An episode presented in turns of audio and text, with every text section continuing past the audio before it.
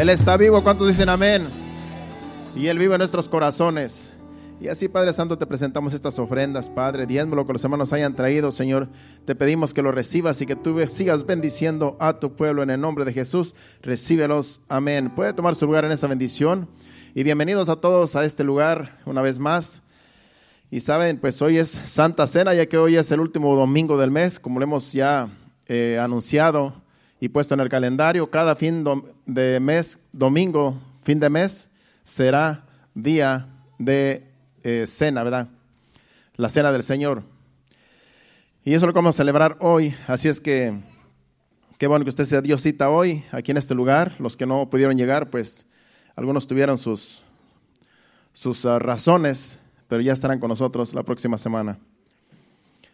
Bueno, pues vamos a aprovechar bien el tiempo y vamos a ir a la palabra de Dios para el mensaje de hoy, porque vamos a tomar la Santa Cena ah, después del servicio, después del mensaje. Así es que vamos a aprovechar bien el tiempo para así recibir el mensaje del Señor en esta hora y después eh, celebrar la Santa Cena. Vayan a abrir sus Biblias en Mateo capítulo 24, versículo 14. En ese versículo vamos a iniciar y luego vamos a ir a otros versículos de ese mismo capítulo. Vamos a orar para que el Señor nos dirija. Padre Santo, Padre bueno, nos presentamos delante de ti en esta hora, Señor, sabiendo que de ti, Padre Santo, procede todo, Señor. Tu palabra, Señor, y tu Espíritu Santo que nos guíe, Señor, que podamos recibir tu palabra, Señor, de tal manera que no caiga al piso, Señor, sino que lleve frutos en cada uno de nosotros. Te lo pedimos en el nombre de Jesús. Háblanos. Amén. Mateo capítulo 24, versículo 14. Dice, y será predicado este Evangelio del reino en todo el mundo para testimonio a todas las naciones, y entonces vendrá el fin. Y yo le puse por título esta enseñanza, señales antes del fin. Ese es el título de esta enseñanza, señales antes del fin. Y dijo Jesús en, en, capítulo, en ese mismo capítulo 24, versículo 32, 35, dice, el cielo y la tierra pasarán, pero mis palabras no pasarán. Todo lo que está escrito en la Biblia, todo se va a cumplir. Tarde o temprano el Señor va a venir, tarde o temprano la iglesia va a ser levantada, tarde o temprano este mundo, amén, dice el apóstol Pedro en su segunda epístola, que todo va a ser consumado, todo se va a quemar y va a haber un cielo nuevo y una tierra nueva, pero eso va a pasar mucho tiempo. Pero por ahora mucha gente se pregunta y dice, ¿cuándo será el fin del mundo? Mucha gente, aunque no conozca de Biblia, mucha gente se hace esa pregunta. ¿Cuándo se irá a acabar el mundo? Este mundo va a tardar mucho en, que se acabe. Nosotros ya no vamos a estar aquí en la tierra. Ya vamos a estar en un cuerpo celestial. Vamos a ser arrebatados al cielo cuando el Señor venga por su iglesia, si usted está bien con el Señor. Pero esa es la pregunta que mucha gente se hace porque hay una incógnita. Saben en su, en su mente, en su corazón, sienten que este mundo no va a ser eterno, que no va a ser para, para siempre. Por eso, por eso dice Jesucristo en ese versículo, el cielo y la tierra pasarán, pero mis palabras no pasarán. O sea que todo lo que vemos nosotros en este mundo algún día ya no va a existir, porque todo se va a acabar. Va a pasar mucho tiempo todavía. Pero ahorita lo que a la iglesia le, preocupa o se debe de preocupar es que el Señor venga por su iglesia. Es estar preparados. Eso es lo que la iglesia debe estar preocupada día con día, que estemos siempre preparados. Es por eso que día con día nosotros tenemos que santificarnos. Día con día nosotros tenemos que purificar nuestros, nuestros corazones, como dice la Biblia. Y por eso estamos aquí en tres días de servicio, porque esos son los días que hemos destinado para hacerle servicios al Señor. Y el Señor nos habla en cada servicio. Ahora tenemos el sábado eh, también para venir a orar los varones, ya que eh, en realidad los varones a veces necesitamos más motivación porque en realidad sentimos que no es suficiente los tres días de servicio, yo digo por mí. Entonces cuando venimos a la oración, es solamente a la oración. Es algo diferente. Pero si usted no puede venir, usted en su casa ore allí. Porque esto es entre usted y Dios. Dice Jesucristo que entremos a nuestro aposento con el Señor, con nuestro Padre, y allá en nuestro aposento, allí tenemos comunión con Dios. O sea que no es necesario que estemos todo el grupo aquí, porque yo sé que a veces no se puede. Pero acuérdese que cada sábado a las 8 de la noche nosotros estamos aquí ya orando. Y usted allá en su casa, o eh, conéctese también con el Señor a la oración. Porque eso en realidad necesitamos orar más. ¿Cuántos saben que necesitamos orar más? Y si usted dice que no, pues yo creo que es una mentira porque necesitamos orar más. Dios nos dice en su palabra que oremos en todo tiempo. Y le aseguro que no oramos en todo tiempo. Ahí todos fallamos. Empezando por mí. Entonces, cuando se nos dice que hay un día, un sábado, que vamos a venir a orar aquí, pues nuestro espíritu está contento. Porque nuestro espíritu sabe que vamos a santificarnos más. Vamos a estar más cerca del Señor en esa hora que vamos a estar ahí en comunión con Dios. Y anoche aquí el Señor aquí ministró, aquí, bien bonito, a los que estuvimos aquí.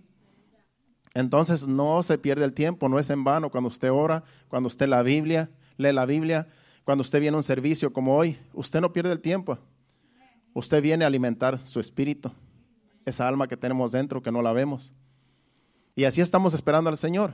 Así está la iglesia esperando la venida de nuestro Señor Jesucristo, porque tarde o temprano va a venir. Entonces tenemos que estar ocupados en nuestra salvación, como dice el apóstol Pablo también.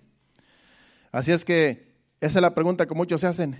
¿Cuándo será el fin del mundo?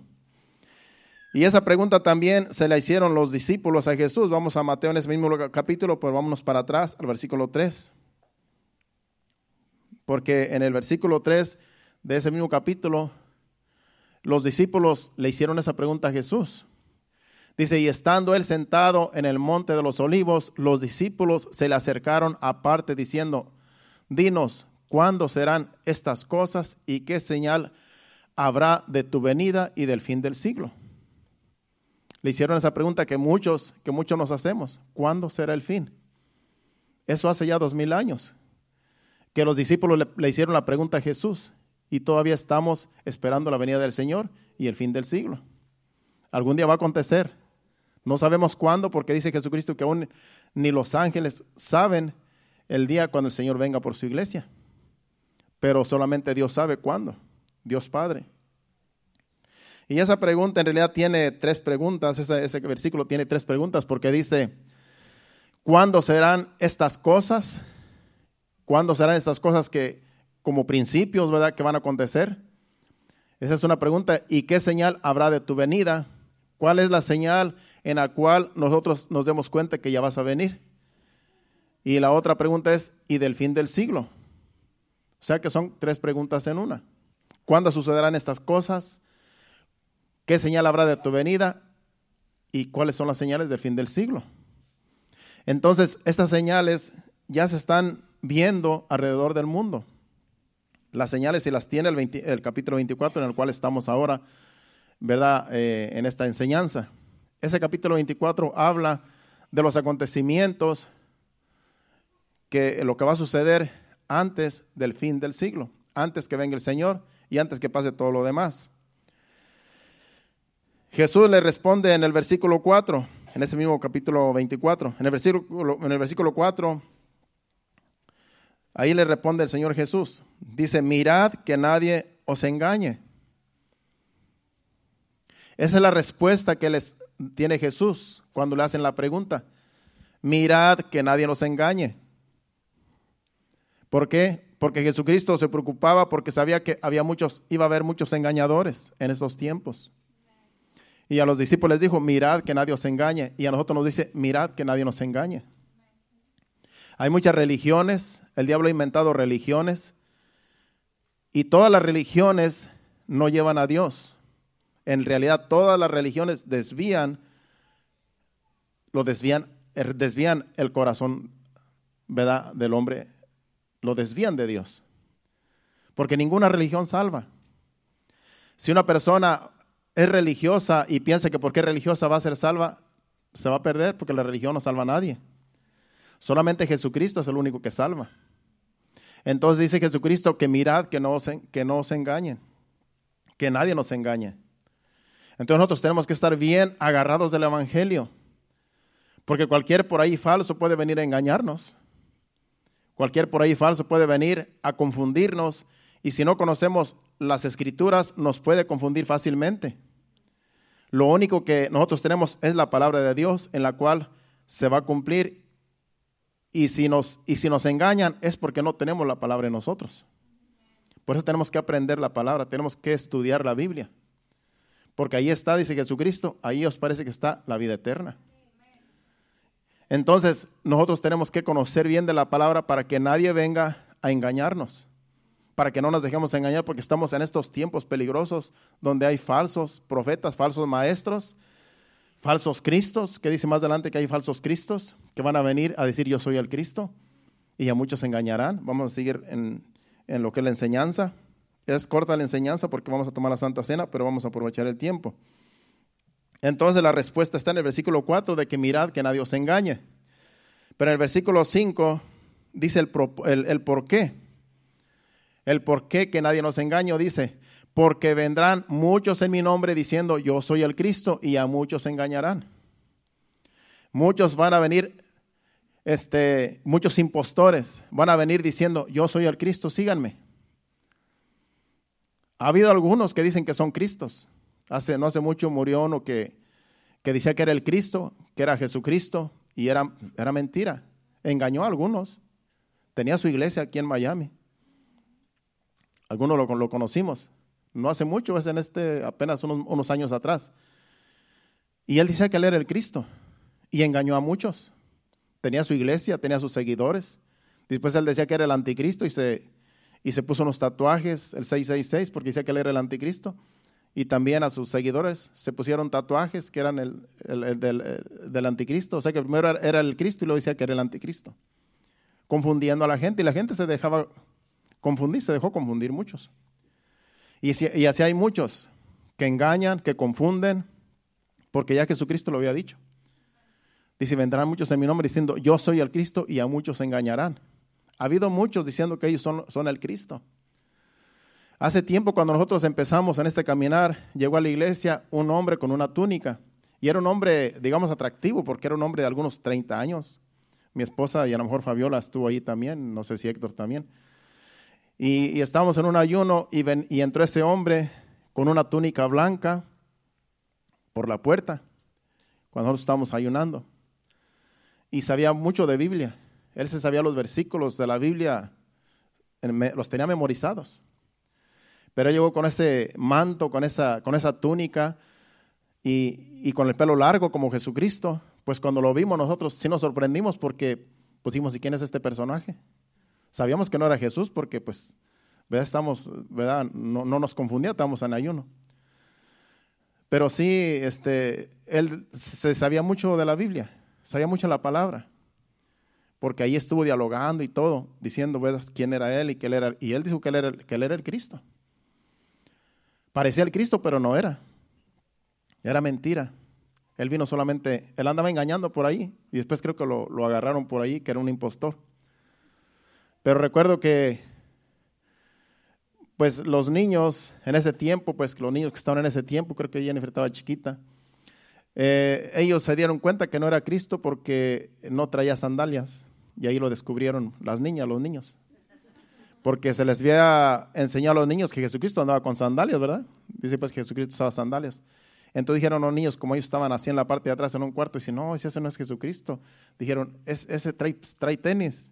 O sea que era un hombre con una túnica haciéndolo a Jesucristo, pero pues no traía sandalias, ahí pues le falló el disfraz. Entonces los niños no le creyeron. Dicen, no, ese trae tenis, ese no trae sandalias. Pero así ha habido falsos cristos en, todos los tiempos. Ha habido falsos cristos, pero Jesucristo ya estaba advirtiendo, van a venir falsos cristos y a muchos engañarán. Mucha gente lo engaña porque no conocen la palabra, porque no conocen la verdad. Y si tú no conoces la verdad, vas a creer una mentira que te dicen por ahí. Es por eso que tenemos nosotros leer, que leer la palabra. Hay que nutrirnos con la palabra porque aquí está la verdad. Si no, cualquiera por ahí nos va a confundir, cualquier religión. Entonces, ya Jesucristo había advertido y estamos en esos tiempos. También el apóstol Pablo le dice a Timoteo, vamos a salirnos un poquito del capítulo 24 de Mateo y vamos a las epístolas de Pablo y luego regresamos a Mateo para terminar con los demás versículos. Pero el apóstol Pablo también le advierte a Timoteo en el capítulo 4 de primera de, Timoteo, versículo 1, acerca de estos falsos maestros y estos falsos que, que en ese tiempo ya se estaban manifestando en las iglesias. Dice, pero el Espíritu dice claramente que en los postreros tiempos algunos apostatarán de la fe, escuchando espíritus engañadores y a doctrinas de demonios. Esos espíritus engañadores son personas, no crean que son espíritus, no son fantasmas. Espíritus engañadores son personas que vienen a engañar al pueblo de Dios. Son personas que dicen, yo soy el siervo de Dios, yo soy el ungido, yo soy el, Mesías, yo soy, ellos se ponen sus, sus propios nombres que, para confundir a las personas. Entonces le estaba advirtiendo el apóstol Pablo, ¿verdad? ten cuidado, porque vienen esos tiempos. Dice, en el, el, Espíritu dice claramente que en los posteriores tiempos algunos apostatarán de la fe, escuchando a espíritus engañadores y a doctrinas de demonios. Algunos prefieren escuchar a esos falsos doctrinas de demonios y espíritus engañadores, porque son personas que no se nutren con la palabra. Por eso escuchan a esos falsos, porque si no tienen palabra de Dios en ellos, van a pensar que todo lo que se les predica es de Dios. Y esos son los falsos. Y los, los falsos dicen un poco de, de, verdad, pero dicen también la mentira. Te traen un versículo de la Biblia y te dicen, no, pues así dice la palabra de Dios. Pero luego te disfrazan los, los demás versículos con otras cosas y le dan otra interpretación a los versículos y a la gente la confunden. Y dicen, no, pues si está en la Biblia, está en la palabra, pero como ellos son doctrinas de demonios, son espíritus engañadores, y así engañan a muchos. Por eso hay muchas doctrinas. Como ya lo he dicho antes, los testigos de Jehová es una doctrina falsa. Ellos son, en realidad, el, si usted va a cómo se fundó esa organización, usted lo va a encontrar. ¿Quién fue el fundador de esa organización? Él era cristiano antes, pero dejó de creer en Cristo y se volvió en realidad un apóstata y engañó a toda esa multitud de testigos de Jehová. Usted va a la está en la internet, usted búsquelo. ¿Quién fue el fundador de, los testigos de Jehová? Y, y, en qué creía antes? ¿Y por qué, cómo fue confundido? Todo eso, usted va a leer toda la historia, usted se va a dar cuenta. Pero todos ellos están confundidos, están engañados, todos los que están en esa secta, porque es una secta. Están también los mormones, los, mormones también. Ellos se dicen que son de la iglesia de, Jesucristo, de los santos de los últimos días. Mencionan a Jesucristo y en realidad Joseph Smith fue el que inventó esa, esa religión. Ese fue un apóstata también. Y, y él hizo una secta que es los mormones. Esas son sectas bien conocidas que todos sabemos de ellas que existen, pero hay otras, hay otras sectas que a lo mejor no sabemos, no conocemos. Pero esas dos sectas sí son bien conocidas, que son sectas que no son cristianas, son disfrazadas. Y esos son los que engañan a muchos. Por eso el apóstol Pablo le dijo a Timoteo, el Espíritu, dice claramente que en los posteriores tiempos, los posteriores tiempos son estos que estamos viviendo, los últimos tiempos. Y a muchos engañarán, engañan a muchos, todos aquellos que no tienen la palabra de Dios. A nosotros no nos engañan porque tenemos palabra de Dios. Usted no lo puede engañar porque usted tiene palabra de Dios. Pero nútrase cada día más.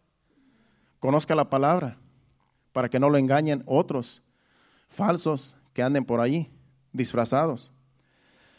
También vamos a 2 de Timoteo, capítulo 3, versículos del 1 al 5. Aquí también advierte el apóstol Pablo a Timoteo acerca de estos falsos que también en ese capítulo, en esa segunda, también le vuelve, le vuelve a advertir pero vamos a leer un poco más porque son, vamos a leer del, del 1 al 5, porque este es el carácter de personas de estos últimos tiempos que son falsos también. Y vamos a ver el carácter de estas personas. Dice, también debes saber esto, que en, el, que en los postreros días vendrán tiempos peligrosos. Estamos en estos tiempos peligrosos, donde hay muchos falsos. Dice, porque habrá hombres amadores de sí mismos, ávaros, vanagloriosos. ¿Qué son ávaros? Que les gusta el dinero. Está hablando de personas, de ministros que engañan y que andan por ahí engañando en las iglesias. Esos son ávaros, dice, vanagloriosos, se glorian en ellos mismos, soberbios, son soberbios, son altivos, son arrogantes, blasfemos, blasfeman, desobedientes a los padres, ingratos, impíos. No se someten a los padres, son ingratos, son impíos, sin afecto natural, implacables, calumniadores, interperantes, crueles, aborrecedores de lo bueno, traidores, impetuosos, infatuados, amadores de los deleites más que de Dios, que tendrán apariencia de piedad, pero negarán la eficacia de ellos. A estos evita. Tendrán apariencia de piedad. Se podrán mostrar muy muy amables, se podrán mostrar muy santos, dice, pero negarán la eficacia de ellos. No dan frutos dignos de arrepentimiento. Predican el Evangelio, enseñan la palabra y dicen que son buenos y dicen que te ayudan y dicen que, que hacen muchas cosas buenas, pero niegan la eficacia de ella. Con sus frutos niegan lo que dicen, porque no es lo mismo predicar y enseñar y vivirlo.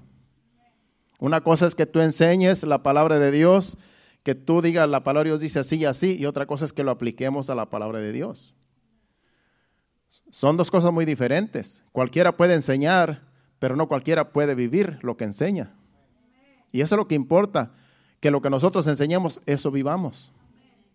Eso es lo que importa, porque la Biblia ahí está, ahí está la palabra, que cualquiera la puede leer, cualquiera la puede, eh, la puede aplicar a los demás, pero si no la vive, está negando la eficacia de ella. Los frutos son los que importan de una persona que enseña. Son los frutos de la persona. Porque una persona que enseña y no tiene frutos, no se le va a hacer caso. Dicen, ¿cómo está enseñando algo que no vive? ¿Cómo está enseñando algo que en realidad no cree? No cree porque no lo vive. Entonces, esta palabra es es para todos, pero en realidad los que enseñan, los maestros, todos aquellos que, supuestamente Dios ha levantado para enseñar, tienen que vivir esta palabra. Tienen que dar frutos de que son hijos de Dios, que viven en santidad, que andan en el temor de Dios. Entonces van a reflejar, van a reflejar lo que enseñan. Por eso no le crea usted toda la persona que dice que es siervo de Dios, que es sierva de Dios y que, y que, y que sepa de la palabra. Si no vive lo que enseña, es, es, un impostor, es una impostora. Porque hay mujeres también que se creen bien, bien, este, bien santas, pero en realidad cuando, cuando se dan cuenta, no es así. Viven una vida doble. Porque no es fácil vivir en santidad en este mundo pero sí, sí, pueden sí pueden enseñar, pueden enseñar la palabra porque ella está ahí. Pero vuelvo y repito, una cosa es enseñar y otra cosa es vivirla. Se requiere un esfuerzo, se requiere vivir la palabra, se requiere en realidad mucha responsabilidad. Porque hay muchos que nos están viendo. Hay mucha gente que tiene sus ojos puestos en nosotros. Tenemos nuestros amigos, tenemos nuestros compañeros de trabajo, tenemos la iglesia, tenemos alrededor del mundo mucha gente que nos ve que, y que cree en lo que nosotros enseñamos. Pero si se dan cuenta que no vivimos lo que enseñamos, entonces no van a creer. Y vamos a ser falsos. Por eso tenemos que andar con mucho cuidado. Yo como pastor tengo que andar con mucho cuidado. Porque cuando yo venga a enseñar aquí una palabra, tengo que estar seguro primeramente yo que la estoy viviendo o que tan siquiera estoy esforzándome para vivirla. Porque también este es un procedimiento. Entonces, estas personas que menciona aquí Pablo son personas que en realidad no dan testimonio y supuestamente son personas que tienen cargos en un, a lo mejor en, una iglesia. Por eso las menciona el apóstol Pablo. Y dice que a, pues, a Timoteo que tenga cuidado porque el Espíritu claramente está anunciando que estas personas van a venir y van a engañar. Así es que tengamos que tener, hay que tener los ojos bien abiertos para ver primeramente los frutos. Primeramente hay que ver los frutos en las personas, no lo que predican, no lo que enseñan, cómo viven. Eso es lo primero que hay que ver en una persona. No que tan grande está la iglesia, no que hay mucha gente, es una iglesia grande, muy numerosa. ¿Cómo viven? ¿Viven lo que enseñan o solamente enseñan y no lo viven? Entonces, en eso tenemos, que poner nuestros ojos. Porque fácilmente cualquiera persona nos puede engañar solamente predicando lo que ya está escrito, pero vivirlo es, lo, vivirlo es la diferencia. Vamos ahora a Mateo otra vez para, para terminar ahí en Mateo, porque solamente de ahí se trata el mensaje. Tiempos finales, tiempos, ¿verdad? Señales antes del fin, es el mensaje. Nos quedamos en el versículo 5, ahora vamos al versículo 6. En el versículo 6, aquí dice Jesucristo, dice, oiréis de guerras y rumores de guerras, mirad que no os turbéis, porque es necesario que todo esto acontezca, pero aún no será el fin. ¿Qué es lo que estamos oyendo últimamente? Guerras, rumores de guerras. Allá en Afganistán estamos orando, yo estoy orando por, por esa gente que en realidad está desamparada ya para el, día 31 de este mes, ya no se les va a dar supuestamente otro, más oportunidad a los que se queden, los que se queden van a sufrir, puede ser que pierdan la vida. Entonces Estados Unidos está tratando de sacar toda la gente que pueda sacar, porque solamente le dieron plazo los talibanes hasta el martes, creo, hasta el día último de este mes. ¿Y qué va a pasar con los que no alcancen a salir? Se van a quedar atrapados, se van a quedar allá a su suerte. Y ya de por sí ya, ya mataron a muchos en un atentado en los días pasados. Entonces ellos necesitan mucho nuestras oraciones. Ellos están desesperados, tienen pánico, tienen terror porque pueden perder la vida familias enteras. Entonces hay, hay guerras por todos lados, por donde quiera que uno, uno ve las noticias, guerras por aquí, guerras por allá, manifestaciones por aquí, manifestaciones por allá. En Cuba también lo que pasó el mes pasado también, no sé cómo estará la situación, ya no han dicho en las noticias, pero hay que estar orando siempre por esas situaciones, por esa gente que en realidad está desamparada. Solamente está la iglesia que Dios puede obrar de tal manera que los guarde, que los proteja.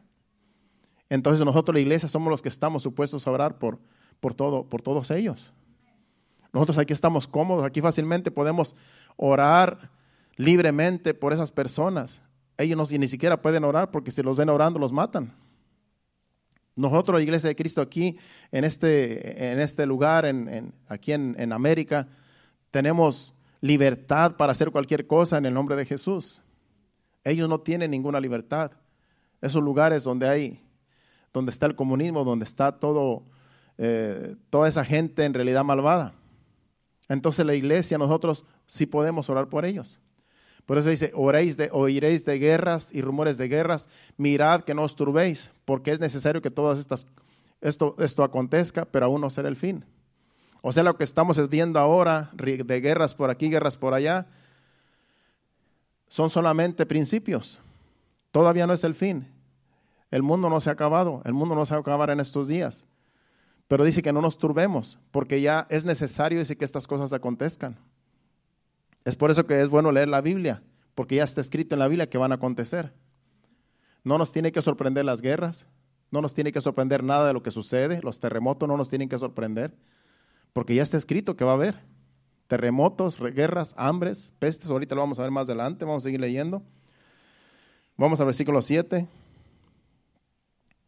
Este versículo 7 lo estamos viendo en estos días, porque se levantará nación contra nación y reino contra reino, y habrá pestes y hambres y terremotos en diferentes lugares.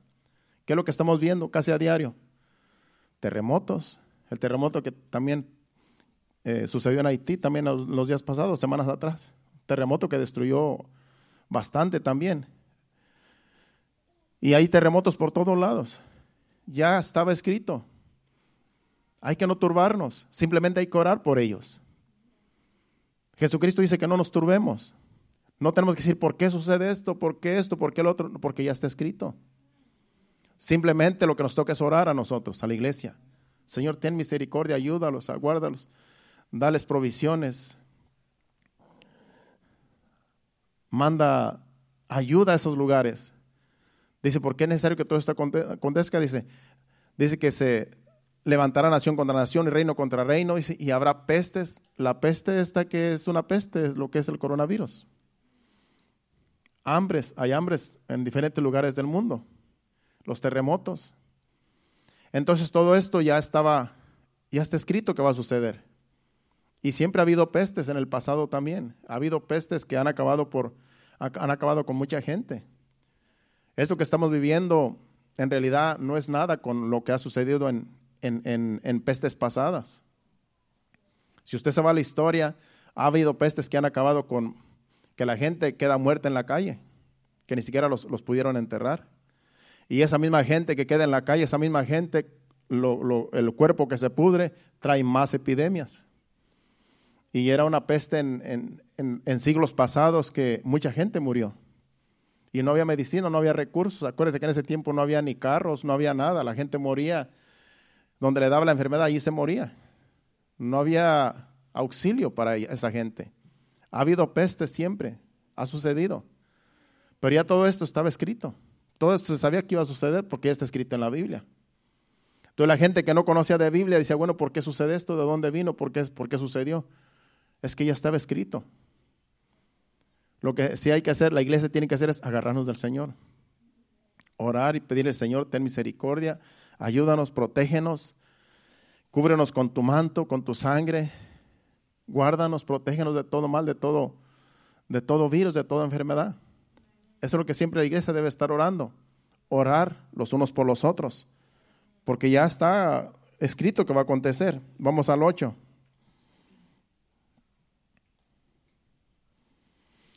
Dice ahí que esto será principio de dolores, dice ahí, y todo esto será principio de dolores. O sea que el fin todavía no va a llegar. Esto que estamos viendo es principio de dolores. O sea que las cosas se van a poner peor. No esperemos que se van a mejorar. Son principios de dolores. Es como cuando a una mujer le dan dolores de partos. Los primeros dolores me imagino que son leves. Las mujeres que han pasado por eso me imagino que saben. Principio de dolores es que, es que son leves los dolores. Pero ya cuando los dolores, ya cuando el bebé está para salir, ahí son fuertes. Ahí es donde la mujer, si tú estás cerca, más vale que, te le retires porque te puede, te puede dar un, golpe. Porque dice, por tu culpa estoy pasando por esto. A mí ya me ha pasado, no, no que me han dado golpes, sino que, sino que estoy a la expectativa, digo, porque esta eh, pues, puede ser capaz de tirarme un, un derechazo. Porque es, tanto el dolor que, que quieren desquitarse con algo. O golpean lo que encuentran, lo que sea, porque en realidad es un dolor fuerte. Pues dice que son principios de dolores. Lo que es, lo que estamos viendo, guerras, pestes, destrucción, son principios de dolores. Donde nosotros tenemos que darnos cuenta, esto no es el fin, va a seguir sucediendo y se va a poner peor. Lo que nos toca a nosotros es, vuelvo y repito, estar agarrados del Señor estar bajo su sombra, bajo su abrigo, porque Dios puede proteger a su iglesia y a su pueblo.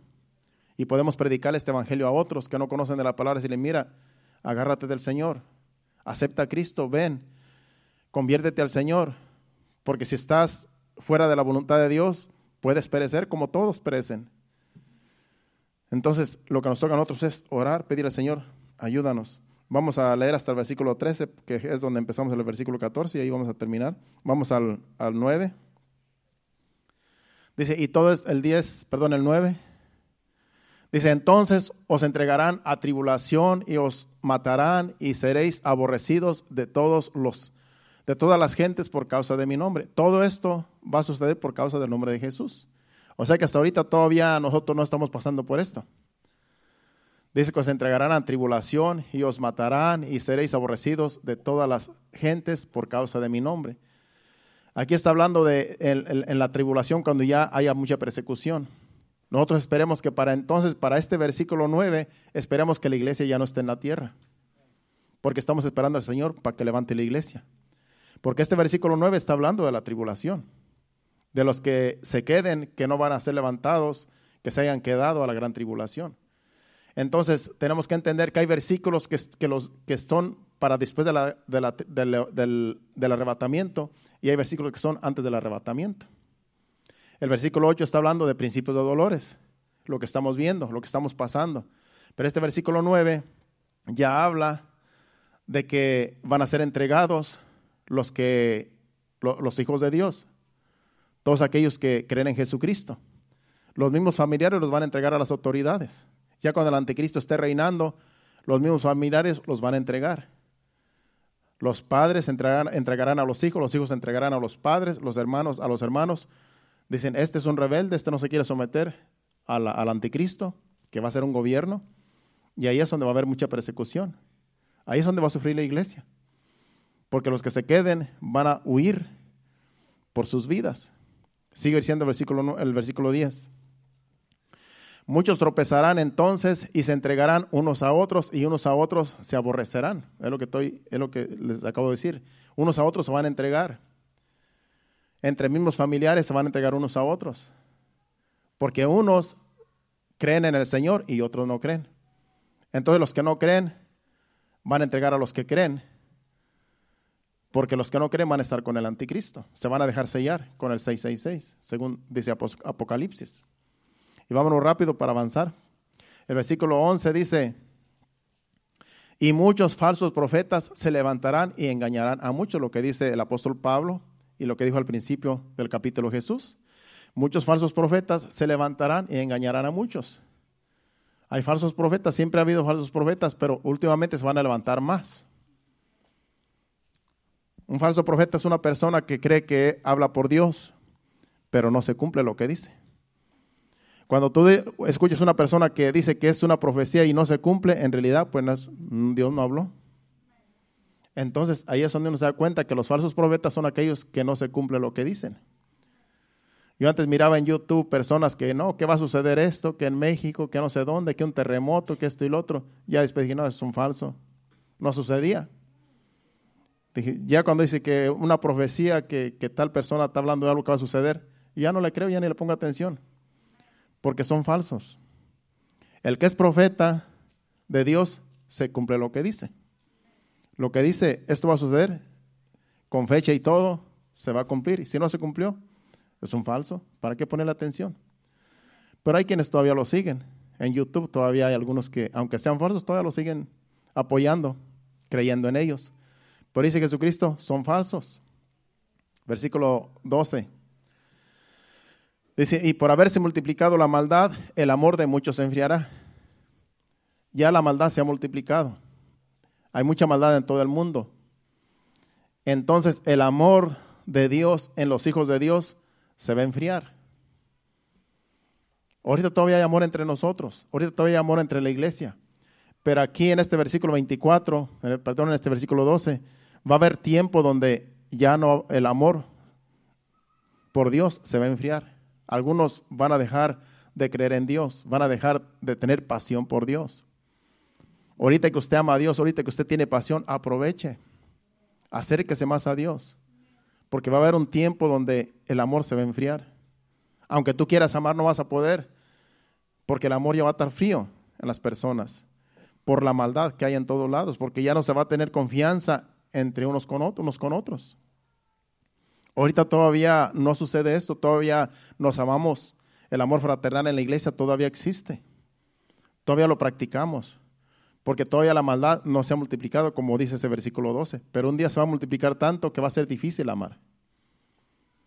Por tanta maldad que va a haber en el mundo. El versículo 13 y el 14, pues lo ya lo leímos al principio. Dice, mas el que perseverara hasta el fin, este será salvo aunque no haya, aunque el amor de muchos se enfríe, pero hay que ser perseverantes. Dios nos manda que seamos perseverantes. Hay que perseverar en este caminar. Las cosas están difíciles, las cosas están viendo feas y se van a ver peor según estamos estudiando estos versículos, pero hay que perseverar. En la perseverancia está la bendición. Dice el que perseverar hasta el fin, ese será salvo. Queremos ser salvos, perseveremos hasta el fin. Pase lo que pase y venga lo que venga, hay que seguir adelante. Aunque no te amen, aunque te traicionen, tú tienes que seguir amando. para que no se enfríe el amor de Dios en tu vida. Porque cuando te enfrías es bien difícil avivar la llama. Cuando una persona está fría es bien difícil avivar la llama. Cuando un carbón se, se apaga, está a punto de apagarse, qué difícil es volverlo a encender. Tienes que soplarle y soplarle y soplarle ese carbón para que vuelva a revivir esa, esa brasa. Y eso es lo que pasa en los hijos de Dios. No esperemos que el, que el amor de Dios se apague en nosotros. Tú tienes la llamita del Espíritu Santo, avívala. Dice el apóstol Pablo a, Timoteo, aviva el fuego que hay en ti. Yo sé que anoche los que vinimos aquí, los varones que vinimos, que vinimos aquí anoche, yo sé que avivamos la llama que está ahora algunos apagándose. Yo sé que el sábado que viene van a venir con más entusiasmo, con más gozo. ¿Por qué? Porque sentimos la presencia de Dios aquí en este lugar.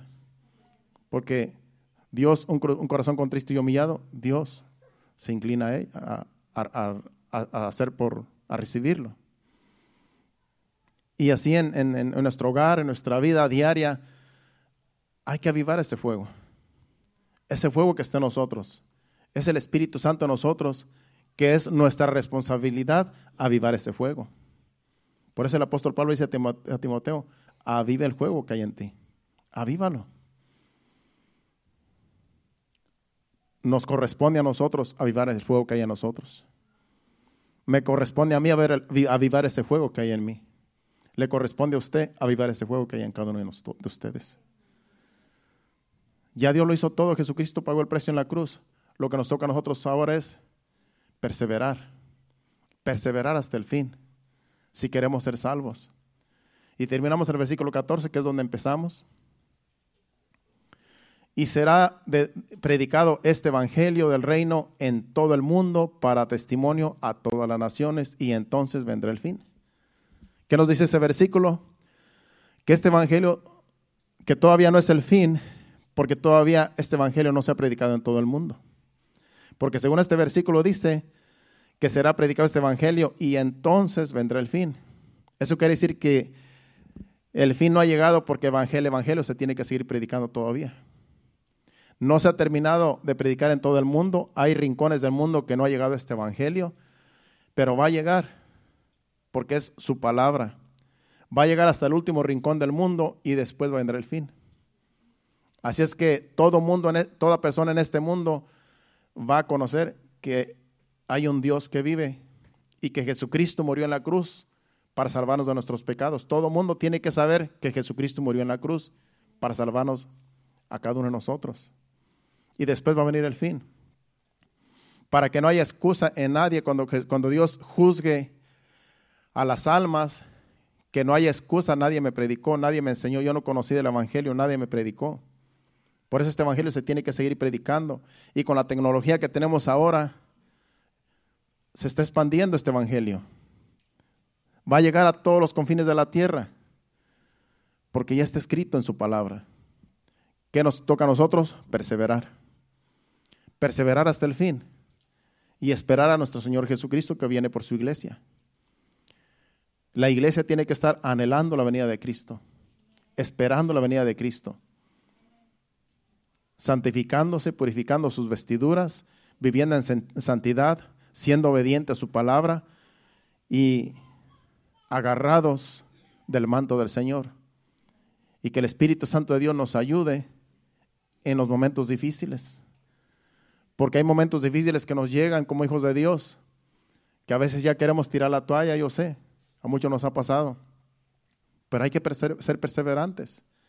Acuérdese que dice Jesucristo, el que perseverar hasta el fin, ese será salvo. La perseverancia, la constancia es lo más importante en el Hijo de Dios. Hay personas que empezaron hace 20 años, cuando yo empecé este caminar, ya se fueron al mundo. Ya están en el mundo, ya no les importan las cosas de Dios. Pero si viene juicio, son los primeros que van a pagar las consecuencias, porque están apartados, están fuera de la voluntad de Dios. ¿Y qué va a pasar? Dios los va a llamar a juicio. Pero aquí nosotros, la iglesia, que estamos todavía aquí escuchando su palabra, hay que ser perseverantes y hay que agarrarnos más del Señor. Si es necesario orar más, oremos más. Si es necesario ayunar, hay que ayunar. Si es necesario, no sé, hacer más servicios, pero nosotros no queremos poner más carga, aunque ya hay un servicio más. que va a ser el sábado último del mes, para los dedicado a los jóvenes. Pero en realidad no es nada porque es fin de semana. Y hay que venir ese día, aunque va a ser sábado, va a estar en el calendario ya en el miércoles, el último sábado del mes, va a ser servicio de jóvenes. Ya el viernes no va a ser servicio de jóvenes, va a ser servicio regular. Pero el sábado último del mes, de cada mes, va a ser dedicado para que los jóvenes vengan y se gocen y nosotros junto con los jóvenes, porque todos tenemos jóvenes. Entonces hay que venir a apoyarlos. Y yo sé que va a ser de gran bendición. Ya el primer servicio va a empezar ya en en este mes que viene. El último servicio de jóvenes fue este viernes. Ya Marvin dio la despedida de viernes, ahora va a ser el sábado, el último del mes. Así es que hay que estar conscientes de las cosas. Las cosas están feas, se van a poner peor, pero hay que ser perseverantes como iglesia de Cristo. ¿Cuántos dicen amén? Y con la ayuda de Dios lo vamos a lograr, porque no estamos solos. El Espíritu Santo nos motiva, nos ayuda y nos da fuerzas cada día. ¿Qué tal si este, tomamos la Santa Cena? Póngase de pie.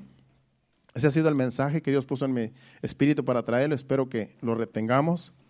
Ahora preparemos para, para tomar la Santa Cena. Acuérdese que la, la cena del Señor es recordando, es para recordar lo que Jesucristo hizo en la cruz del Calvario. En la cruz del Calvario Jesucristo pagó por nuestros pecados. En la cruz del Calvario Él murió por nosotros. Y allí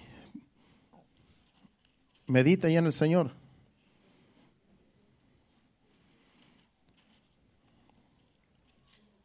Ya están preparados los, la, hermana.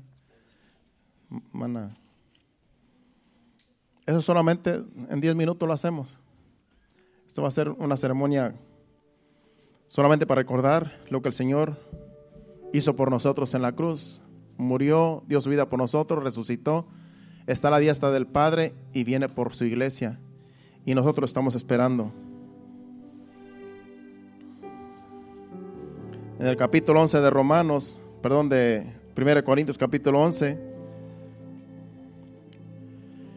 el versículo 27 dice, de manera que cualquiera que comiere este pan o bebiere esta copa del Señor indignamente, será culpado del cuerpo y de la sangre del Señor.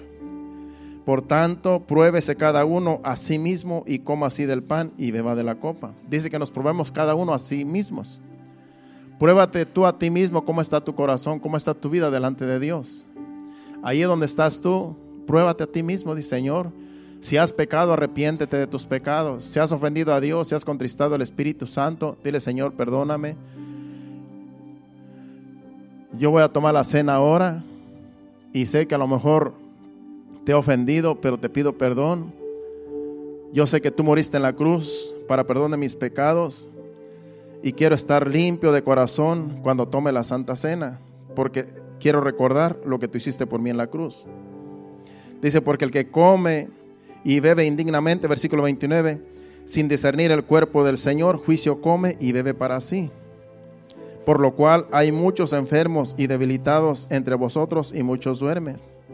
Algunos que en ese tiempo, cuando, cuando Pablo escribió esta carta, tomaban la cena del Señor indignamente, lo tomaban a la ligera, lo tomaban como una cosa insignificante. Y dice que muchos se enfermaban y también morían, hijos de Dios, cristianos, porque no meditaban en lo que hizo Jesucristo en la cruz.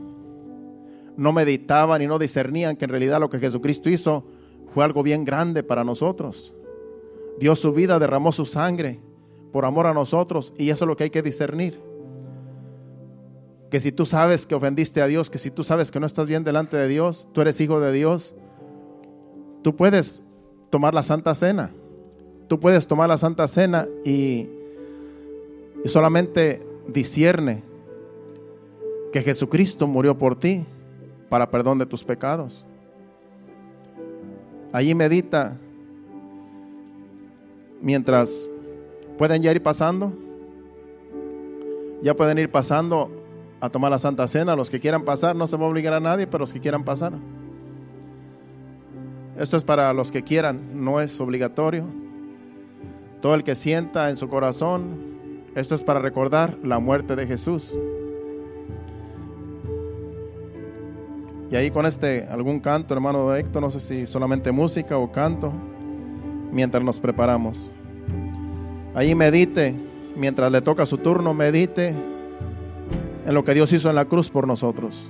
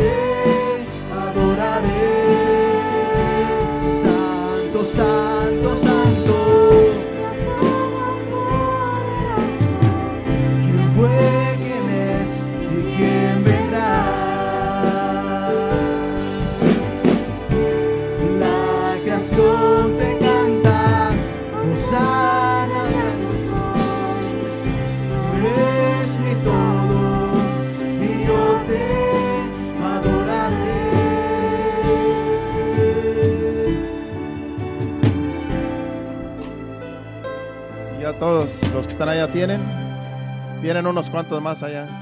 Vienen los que están allá atrás. Vamos a esperar que todos tengan ya su galletita y su vasito. Y así todos juntos Vamos a darle gracias a Dios por el sacrificio en la cruz de su Hijo amado Jesucristo, que pagó ese precio que nos hizo salvos, nos hizo libres, nos dio vida y vida en abundancia. Y estamos agradecidos por ese, por ese nuevo pacto de Jesucristo en la cruz del Calvario, su sangre. Un nuevo pacto en el cual nosotros ahora somos libres en el Señor. Gracias, Padre. Ahí siga meditando en el sacrificio de Jesucristo en la cruz.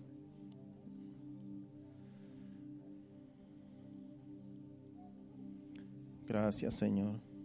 Gracias, Padre Santo, por el sacrificio, Padre, que mandaste a tu Hijo amado en la cruz del Calvario para morir por nuestros pecados, Señor.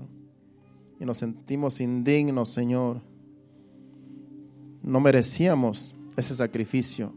No merecíamos, Padre Santo, ese sacrificio en la cruz. Porque estábamos condenados a una muerte eterna. Me falta la galletita. Todos tienen su galletita y su vasito. Todos, todos tienen ya. Gracias, Señor. Gracias, Señor, por ese sacrificio en la cruz. Y dice la palabra de Dios en 1 Corintios capítulo 11, versículo 23, porque yo recibí del Señor lo que también os he enseñado, que el Señor Jesús la noche que fue entregado tomó el pan, y el 24 dice, y habiendo dado gracias, lo partió y dijo, comed, tomad, comed, esto es mi cuerpo que por vosotros es partido, haced esto en memoria de mí. Come el pan.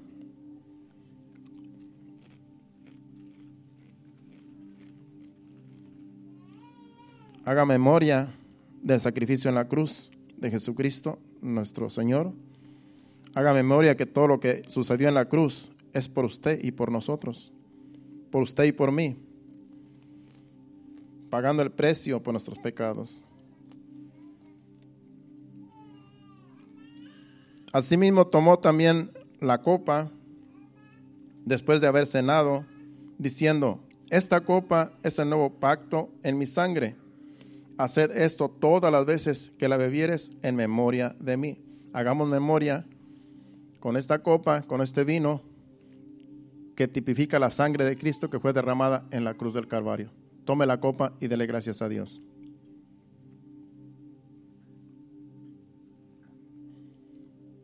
Dele gracias a Dios por ese sacrificio perfecto en la cruz. Ya somos libres, somos salvos, porque Jesucristo nuestro Señor pagó el precio que nosotros no podíamos pagar. Dele gracias ahí, gracias Señor. Gracias Padre Santo por tu Hijo amado, Señor. Porque a ti te dolió enviarlo al mundo, Señor, a morir por nosotros. Y a Él también le dolió en su carne, pagando el precio, los latigazos, la lanza, los clavos, la sangre que fue derramada en esa cruz. Nosotros no merecíamos, Señor. No merecíamos, Padre Santo, tal sacrificio, pero era necesario por tu amor, Padre, por tu amor hacia nosotros y tu palabra, que de tal manera amó Dios al mundo que ha dado su Hijo unigénito para que todo aquel que no cree, que en él cree no se pierda, mas tenga vida eterna. Y creemos en ti, Señor. Creemos en el sacrificio y estamos esperando tu venida. Así pues, todas las veces que comieres este pan y bebieres esta copa, la muerte del Señor anunciáis hasta que Él venga. Esto hicimos ahora, hermanos. Anunciamos la muerte de Jesucristo. Hasta que Él venga, vamos a estar tomando la cena del Señor mientras nos corresponda tomarla cada mes. Así es que dele gracias a Dios por el sacrificio de su hijo, amado en la cruz y porque ahora somos salvos, libres de pecado, libres de culpa, gracias a Jesucristo nuestro Señor. ¿Cuántos dicen amén? Bueno, pues vamos a orar para despedirnos. Eso ha sido lo, lo, que Dios quería ministrarnos en este día, la enseñanza, la Santa Cena, ya la celebramos. Vamos a orar y que Dios nos lleve con bien a nuestros hogares. Padre Santo, Padre bueno, gracias te damos, Padre. Gracias, Señor, porque tú nos has libertado del pecado y de la muerte, Señor, por tu Hijo amado. Gracias por tu palabra, por el mensaje, Señor. Gracias, Padre Santo, porque todo lo has hecho perfecto para nosotros, Señor, que somos imperfectos, Señor. Pero gracias te damos, Señor, porque tú has inclinado, Señor, tu oído, Señor, al clamor de tus hijos, de tu pueblo, Señor. Y aquí en esta, en esta, en esta ciudad de Bonita Spring, esta iglesia remanente fiel, te adora, te ama te exalta, Señor, por todo lo que tú has hecho por nosotros. Ahora te pedimos que nos lleves con bien a nuestros hogares. Guárdanos, protégenos de todo mal, de todo accidente en el camino. Que lleguemos con bien a nuestros hogares y que tú nos des descanso y el día de mañana levantarnos fortalecidos. En el nombre de Jesús te lo pedimos. Llévanos con bien. Amén y amén. Dios lo bendiga. Estamos despedidos. Salúdense los unos a los otros y nos vemos aquí el miércoles a las 5 a las 7.30. Dios le bendiga.